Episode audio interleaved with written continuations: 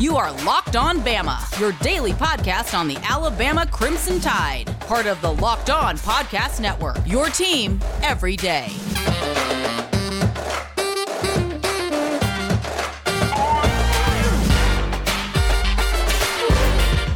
Hey, everybody, and welcome back into Locked On Bama. Luke Robinson, that's me, and Jimmy Stein, that's him. Jimmy, how are you today? Good. You know, I'm even somehow more excited, uh, even even this far removed from that that Georgia win. You know that was that was pretty big. I, I was just thinking, who's the second best team in the SEC? Maybe it's Georgia. Maybe it's Texas A&M.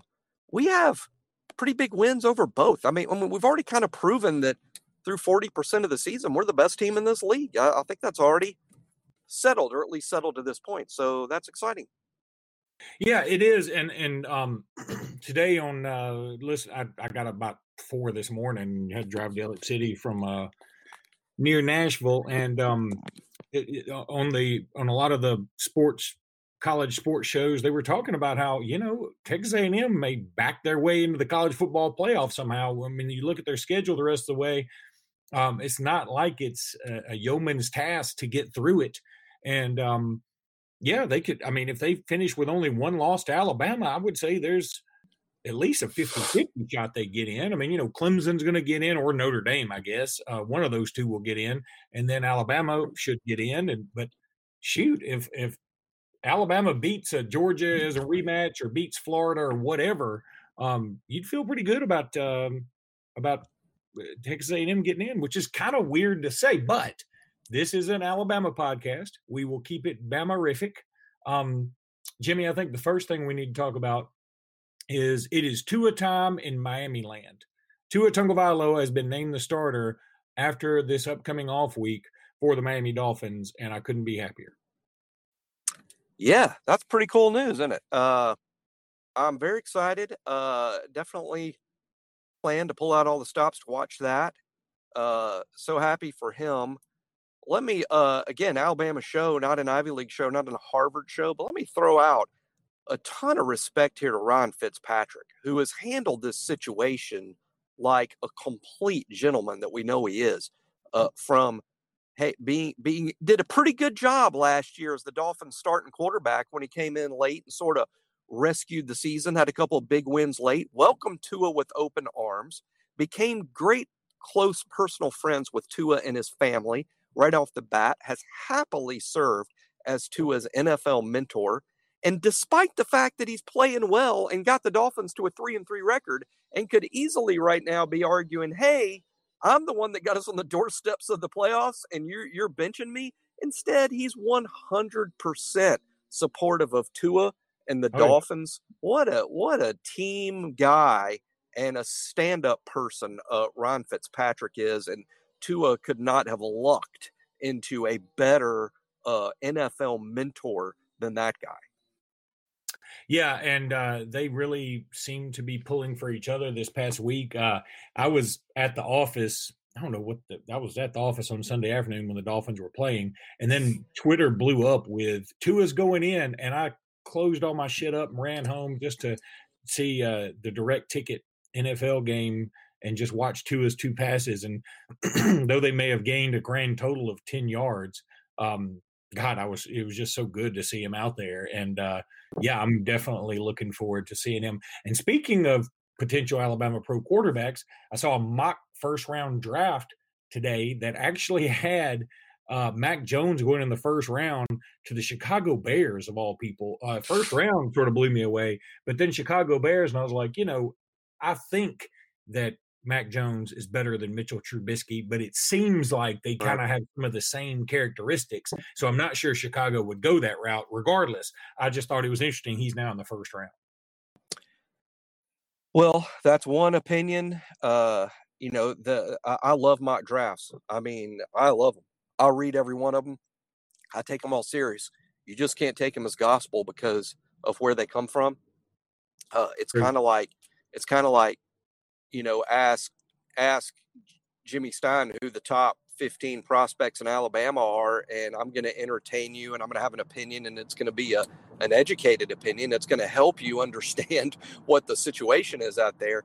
But if uh, if Alabama, whether it's Bob Welton, who's director of uh, recruiting, or, or Nick Saban himself, if he tells you who Alabama thinks are the best 15 prospects, you know you need to listen to them.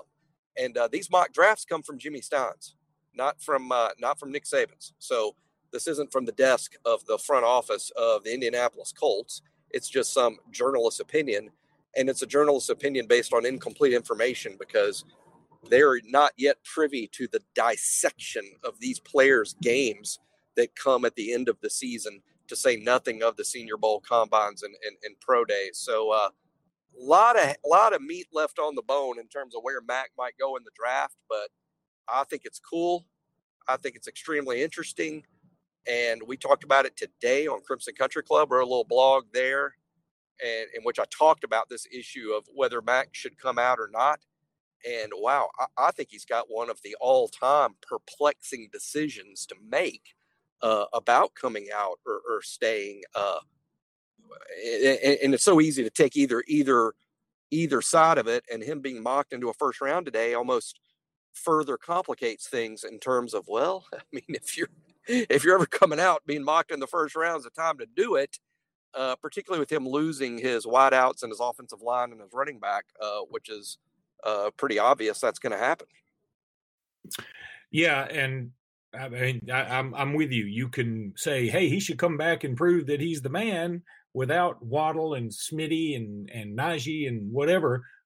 Or the flip side of that is, hey, why in the hell would you come back when you're losing most of your offensive line and you're losing all your main weapons? You're never going to be higher than you are right now. So I mean, I, I get it both ways, but um, I just thought it was interesting to see him in there.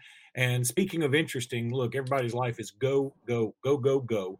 And everybody needs to take a little time to chill out. I know I do. I know Jimmy does. And so when you want to chill out, what you want to do is grab yourself a Coors Light. Absolutely delicious, refreshing. Uh, no matter what sport is on this fall, uh, Saturdays especially are your time to chill. So you need to grab a Coors Light, check into Alabama, Tennessee this weekend, or grab a Coors Light tonight and pull up on your DVR the Alabama Georgia game from last week because Coors Light is made to chill and you can sit there and relax knowing Alabama is going to get that big win while you sip down that delicious Coors Light. It's made to chill. Go check them out at CoorsLight.com.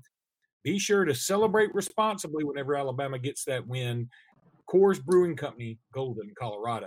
Also, want to tell everybody about Built Bar, BuiltBar.com. Uh, it's the best nutritional, best tasting health bar on the market. It's it's just awesome. It really is. Jimmy and I have had them. Uh, lots of different flavors. My favorite is the carrot cake. Go to uh, builtbar.com and enter code locked on to get your 20% off discount for all things built bar and they've got all these flavors you want. They're much better than say like a Clif Bar. Certainly a lot more nutritional than any kind of chocolate bar you can grab in the impulse aisle at, at your local convenience store. But you want to check out BuiltBar.com and get a bunch of them because I promise you'll love them. They're like a meal substitute, great for a keto diet. That's BuiltBar.com. B U I L T B A R.com. Hi, Jimmy. um, anything you want to throw out there about uh, the Georgia game just to wrap it up? I mean, eh, before we get into Tennessee talk? Uh, just the fact that, you know, uh, regardless of how many points Alabama scored uh, or what you may think of Georgia, that is an extremely elite defense. I feel very confident that by season's end, it, w- it will kind of be the consensus number one defense in college football and, and how amazing it is. Uh, I had a friend point this out yesterday.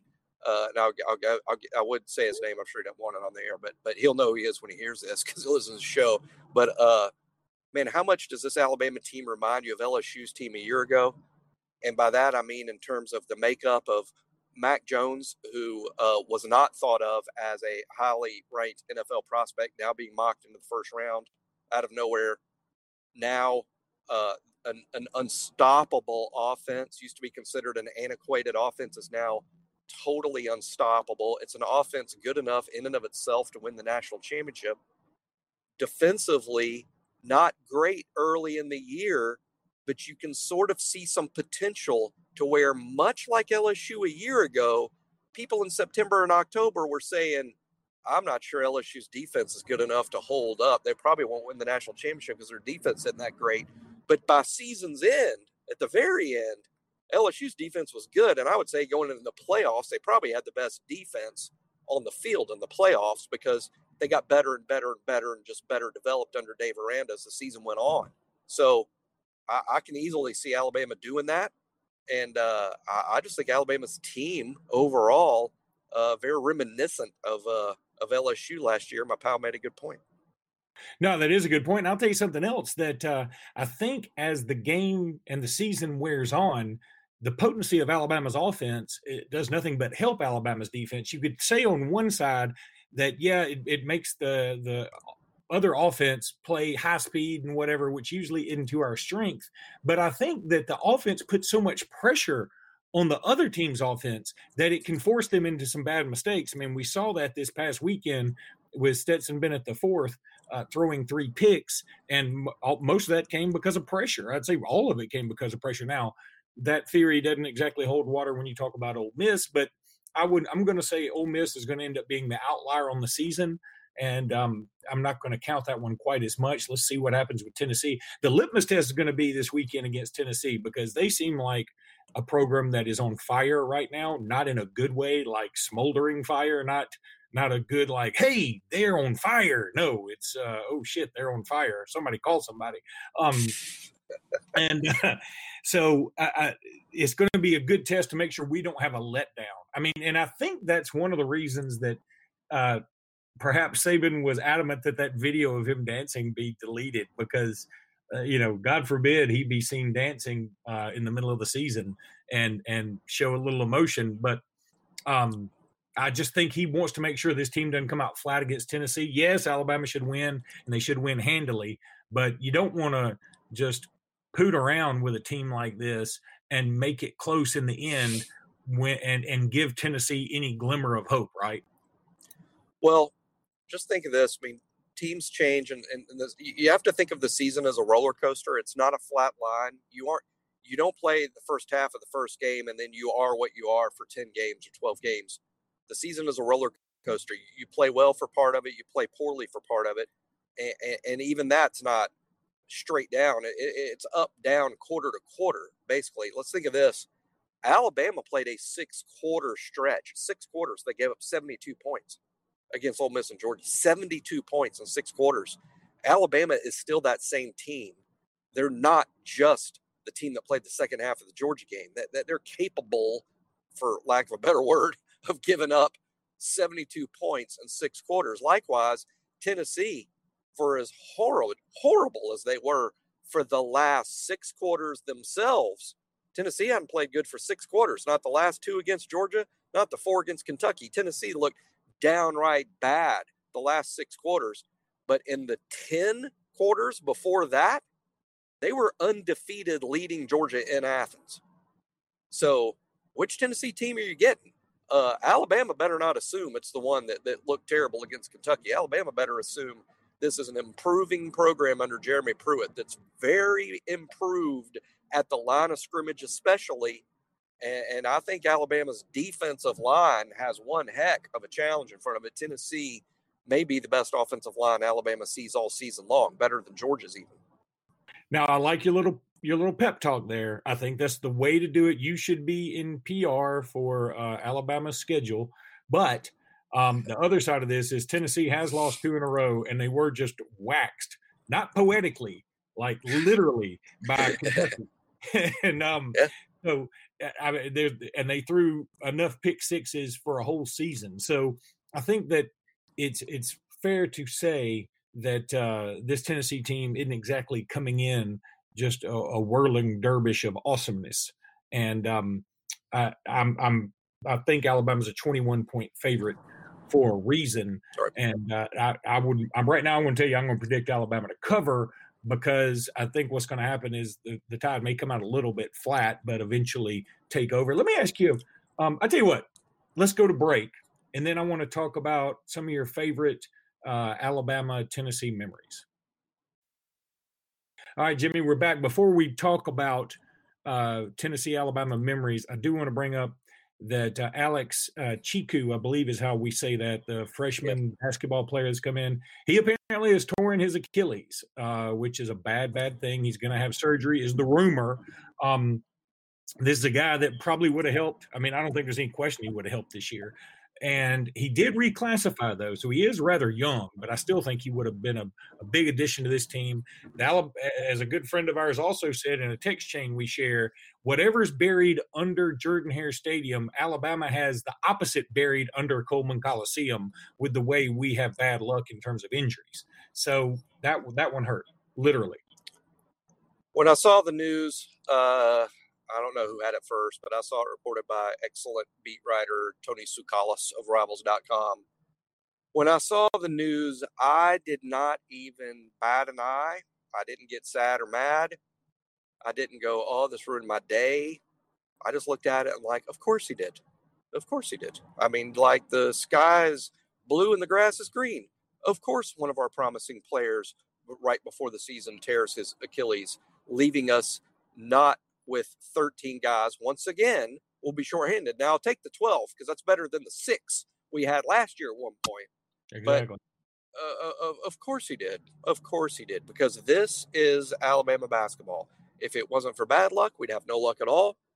And year after year after year after year, something happens and we don't have our full complement of players we recruited to the team that fall, whether it's injury, whether it's surprise transfer, whether it's someone kidnapped a kid and used the car and took off for a little hotel. And it, has been all that and more. Uh, so, of course, Alex Tchikou tore his Achilles. Of course he did. Yeah, it does. It does make some sense in an awful, horrific type of way. Um, I also want to give a shout out to one of our new listeners. Uh, Chris McKee, he uh, tweeted the tweeted at us today. I'm, I'm, you know, new fan of the podcast over the last few weeks. I've been listening a few times a week in Canada when I go for a run. Great job, guys. Hey, man, we got we're international, baby. he ought to pour himself a uh, Coors Light, eat that Built Bar, take off on that run, and uh, and listen to our uh, listen to our Tide talk. That's what I want. Some Tide. Chris, we have a chat. We have a Twitter challenge for you out there. We want to see you holding a Molson can and a Coors Light can, and then you just throw the Molson can away and hold up the Coors Light can triumphantly. That's what we want to see. um, and whatever you know, I've met several Canadians. I've met several Canadians in my life. One of my best friends when I was in Alabama uh, was Canadian. Uh, still good friends with some Canadian. I've never met a Canadian I didn't like a lot. Never. There's not been I, one I Canadian I've ever met story. that I didn't like a lot. I've, I've met a few. I've met like, I mean, I'm, I'm hardly a world traveler and I've never been to Canada. Oh, one of my friends from home here. Uh, you played professional hockey here in America. A great, another great Canadian. So I've got a couple of great Canadian friends. I've never met a Canadian I didn't like.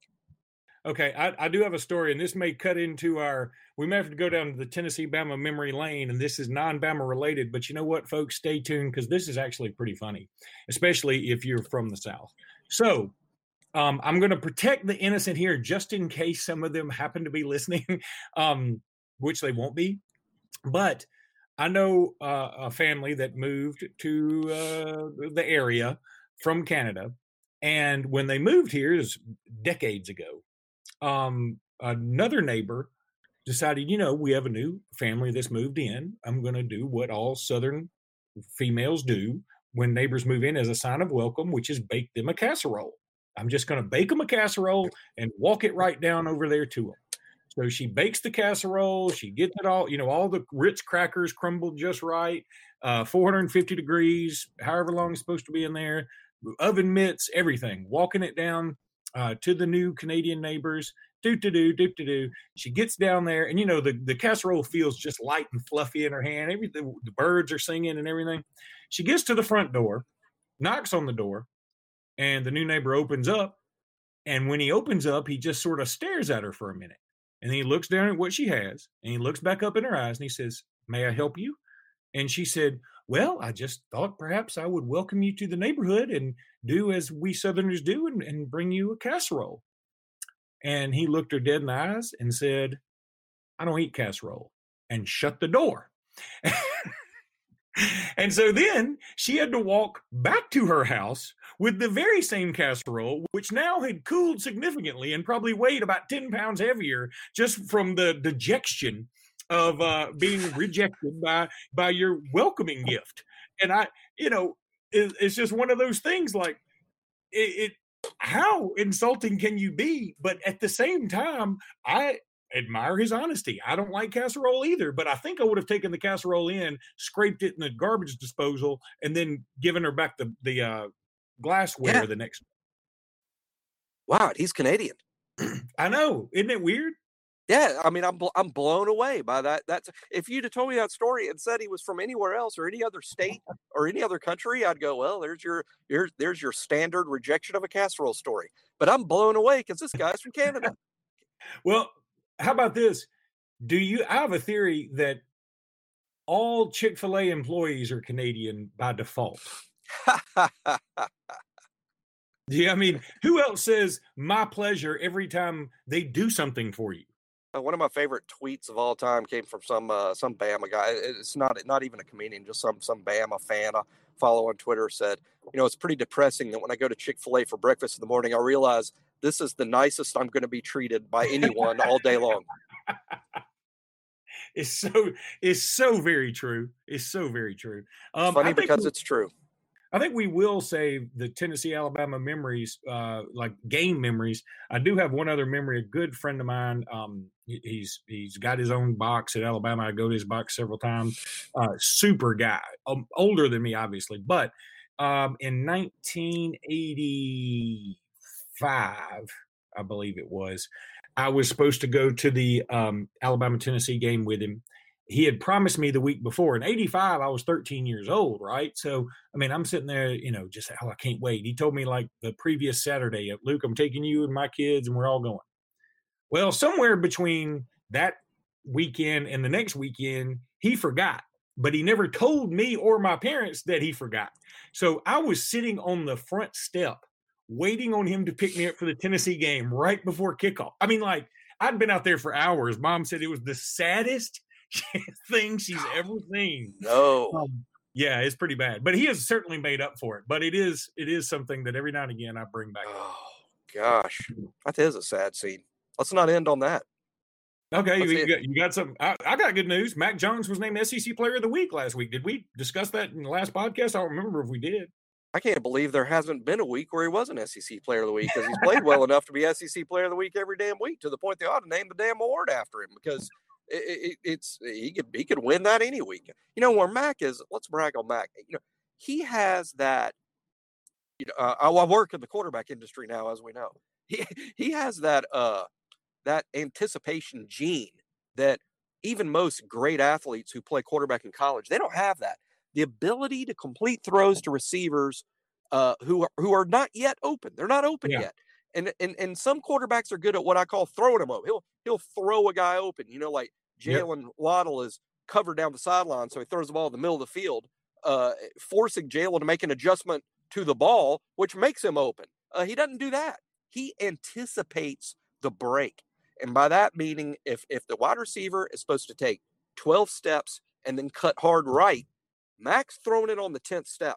Mac don't uh-huh. wait for that 12th step. And let me tell you, a lot of quarterbacks who are very, very successful in college they have to see the break first. They have to see the guy break open before they trust it to throw it. And that doesn't mean that they're terrible quarterbacks. It just means they're normal human beings. And that's what a normal human being does.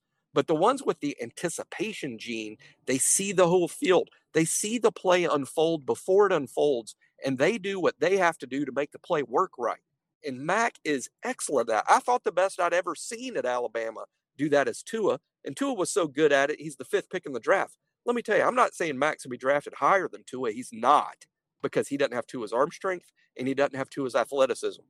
But Mac is even better than Tua at anticipating the mm-hmm. break, at throwing before his receiver breaks. That's why Mac makes those tight window throws because he ain't fitting it through a window. He's throwing it before the window's open. The window ain't even open yet. Mac's throwing the ball. That's how those tight window throws happen. No, that's a good point about Mac. In fact, I'm going to say one of his better plays from this last week actually ended up in being a sack because it was third and short. uh, Miller Forristall, who we've heaped praise upon, and, and rightfully so, he played a great game. But it seems like Forristall ran the wrong route. He was supposed to go to the marker and just turn around immediately, do like a quick curl. And instead, it looked like he did a very short out. And uh, Mac had the wherewithal to not throw the ball when he would normally throw it, which is kind of like having a sixth sense. Because if he had thrown it then, he might have, it could have been picked or it hit him in the butt and been returned for a kick six. We've seen, I mean, a pick six, we've seen that shit happen before. Who knows? But, um, I think Mac did a good job actually taking the sack. I mean, certainly you'd rather him throw the ball away, but uh, at the time I, I, would rather him throw get the sack than throw a pick. So I think it it kind of worked out. Um, well, Jimmy, uh, one other thing, really quickly, the Alabama Georgia game outdrew all the NBA and and uh, MLB playoff games. I don't know if you saw that, but the ratings were through the roof.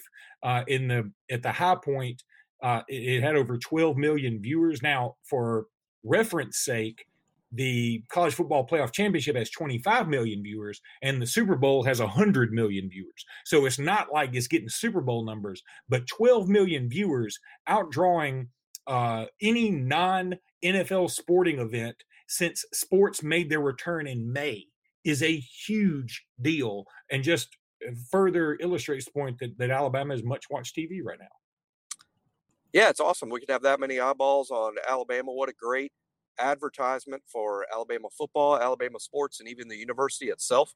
Uh, that type of advertising for our favorite school, uh, you can't put a price on it. Uh, unbelievable that we get that many eyeballs more than any major league playoff game, NBA playoff game, NHL hockey game. Incredible, and uh, boy, they got a good uh, they got a good look at Mac Jones too. Yeah, they did. All right, buddy. Well, that's going to do it for this episode. We'll be back later this week. I guess we'll be back tomorrow, but uh, we hope to have a crossover with the Locked On Vols guys. I've reached out to them. Hopefully, they'll answer me back. And then I'd also like to get some of the Locked On Dolphins guys on here just to see how excited they are about Tua Tagovailoa. So until then, roll tide. Roll tide.